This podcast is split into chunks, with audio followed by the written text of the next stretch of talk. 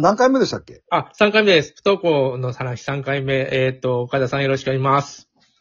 はい、えー、5回続きのお3回目です。えー、ちょっと先ほどのお事前の打ち合わせで、我々本当に不登校で、えー、苦しんだり、え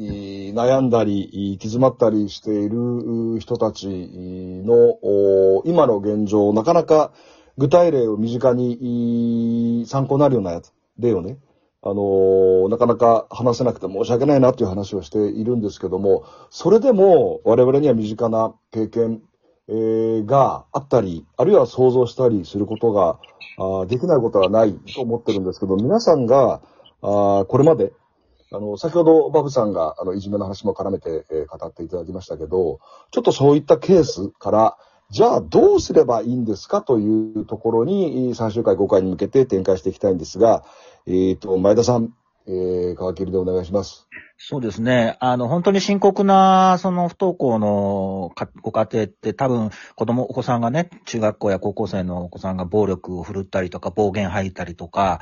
して、それはもうほとんど、あの、犯罪のようなものも、あの、入ってくると思うんですよね。そういう時はもう児童相談所に相談したり、もう警察に相談するとかっていうレベルのものってもあるとは思うんですよね。ただ、その、我々その、そういった経験もないので、そこまでは言えない。まあ、ただ、その自分の子供がね、その、えーコロナでなかなか、その、ちょっと何ヶ月か休んだ後、また、あの、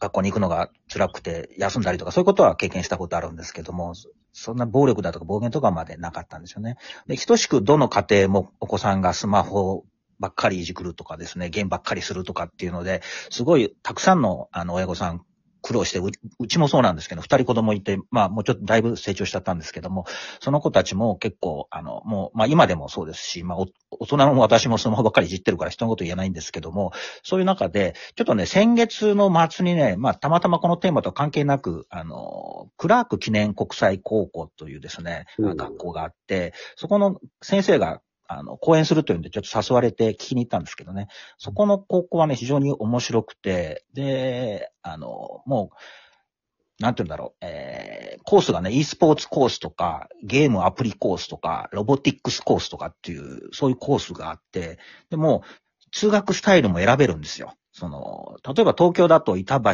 と高田馬場と秋葉原にあるのかな？で、板橋校はなんか週5日の通学制なので、まあ、いわゆる私立の高校みたいなスタイルなんですけども、高田馬場はオンラインと通学。で、えーまあ、週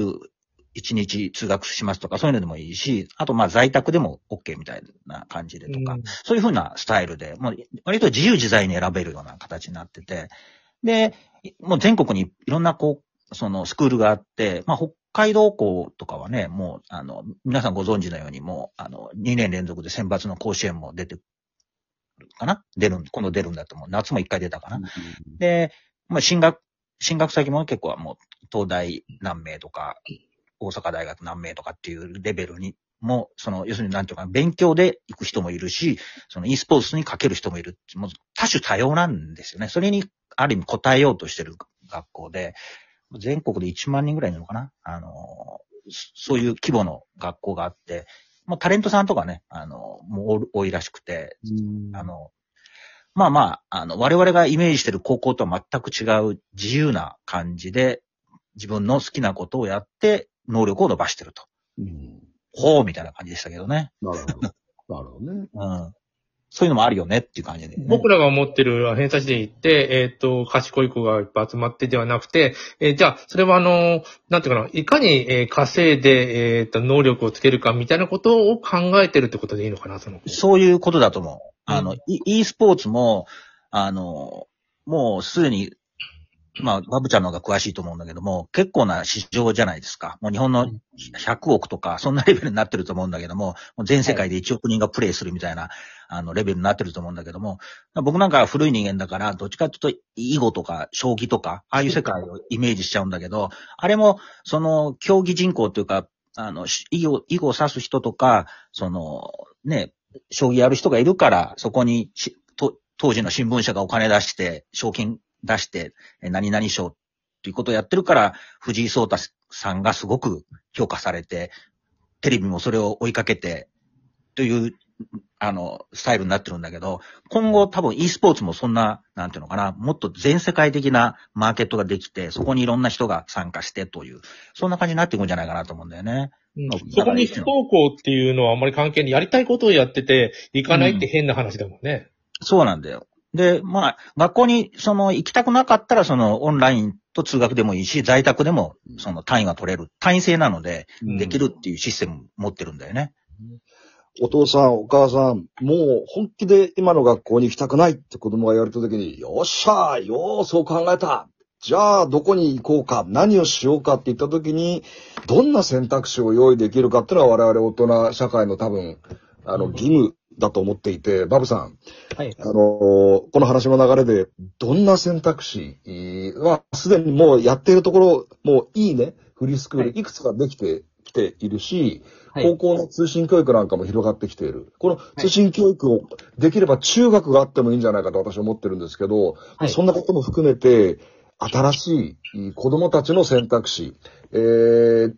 を広げるという話をしていきたいんですけど。はい。そうですね。そういうフリースクールとか e スポーツみたいなちょっと専門的なことや特殊なことが学べるところもきちんと義務教育のように、えっと、税金で賄われるようになると、きちんとこう国として認められた、えっと、道を歩んでいってるっていうところからも、まあ、受け入れやすく、親の立場からしても受け入れやすくなるとは思いますし、これってやはり先ほどの、えっと、等しく教育を受けれるって話に戻すと、えっと、平等と公平の違いの部分によると思ってまして、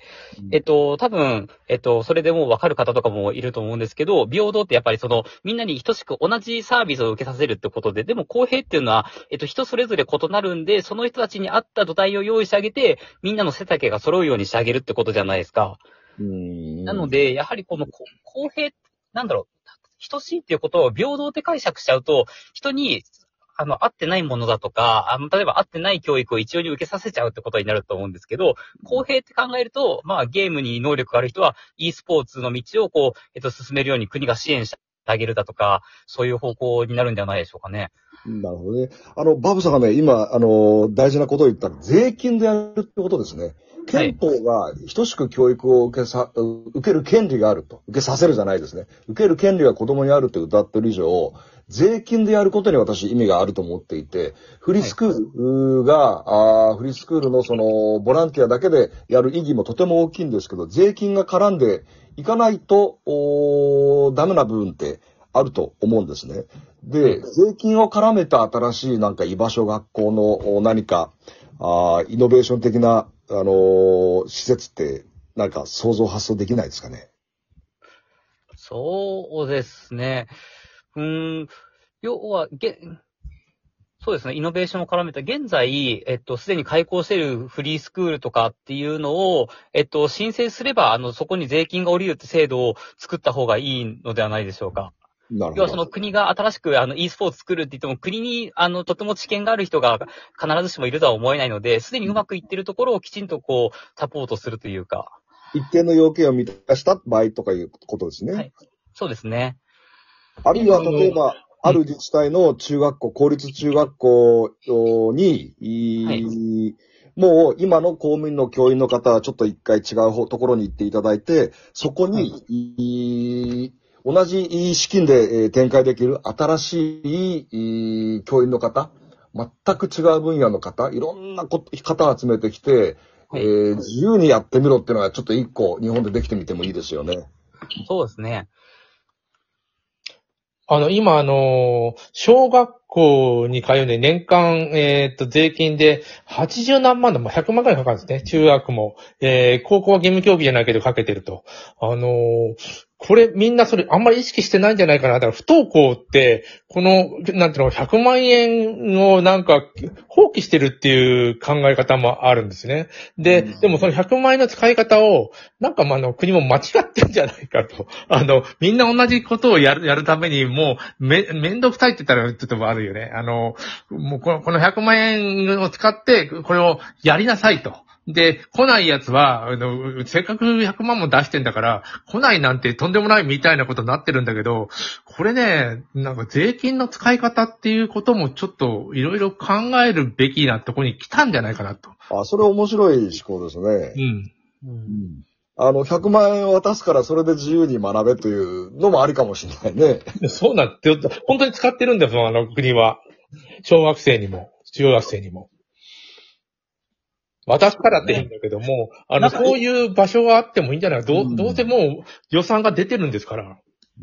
そうなんだよね。だからその、フリースクールみたいなやつを単位制にして、そこに、その、まあ、チケットでも点数、ポポイント制でもいいんだけど、これだけの、まあ、100万円相当のポイント持ってたら、その、それを、例えば、あの、うん、ポイント、そのポイント、あの、ここの学校ではこんだけポイント使って、このフリースクールではこれだけポイント使うとかっていう形にしていけば、割とあの、子供に自主せ、自主権があって、その国家としては、あの、一定数の金額を払って、で、教育産業としても成り立つみたいな、そういうモデルは作れなくはないような気がしますよね。マ。ムちゃんみたいなメンサメンバーみたいにやたらこう、あの、あの、じゃあ IQ が高いという子たちがみんなと一緒にやるって、本当しんどいことだったりするでしょ？そんなことないですか、なんか、いや、それがですね、なんか人より何かが優れてるとかっていうよりも、ただその、何か物事を見たり認識する形式が違うだけなので、あれなんですよ。あの、本当に苦労することの方が多いですね。周りと同じように説明されても、ちんぷんかんぷんで置いてけぼりになったりすることの方が多くて、むしろ大変なぐらいですね。うんなんかあの、お金の使い方っていうのが、なんかそのままダラダラっと来てる感じはしません？義務教育に。うーん。だと思います。先ほどのポイント制ってめちゃくちゃいいなと思いまして、学校っていう大それたものじゃなきゃダメとかじゃなくて、小さい塾みたいなのをたくさん通うっていうスタイルでもいいと思うんですよ。ポイントだと、そういう細々した払い方ができるので、なんかじゃあ、あの、書道のスクール行って、とかって、午後はスイミング行って、って、で、えっと、え夜はゲーミングのスクール行って、みたいな。いいね。寺子屋みたいなですねはい。あの、逆に戻りますか自分の好きなものを寄せ集めて学ぶというか、あ、またやります。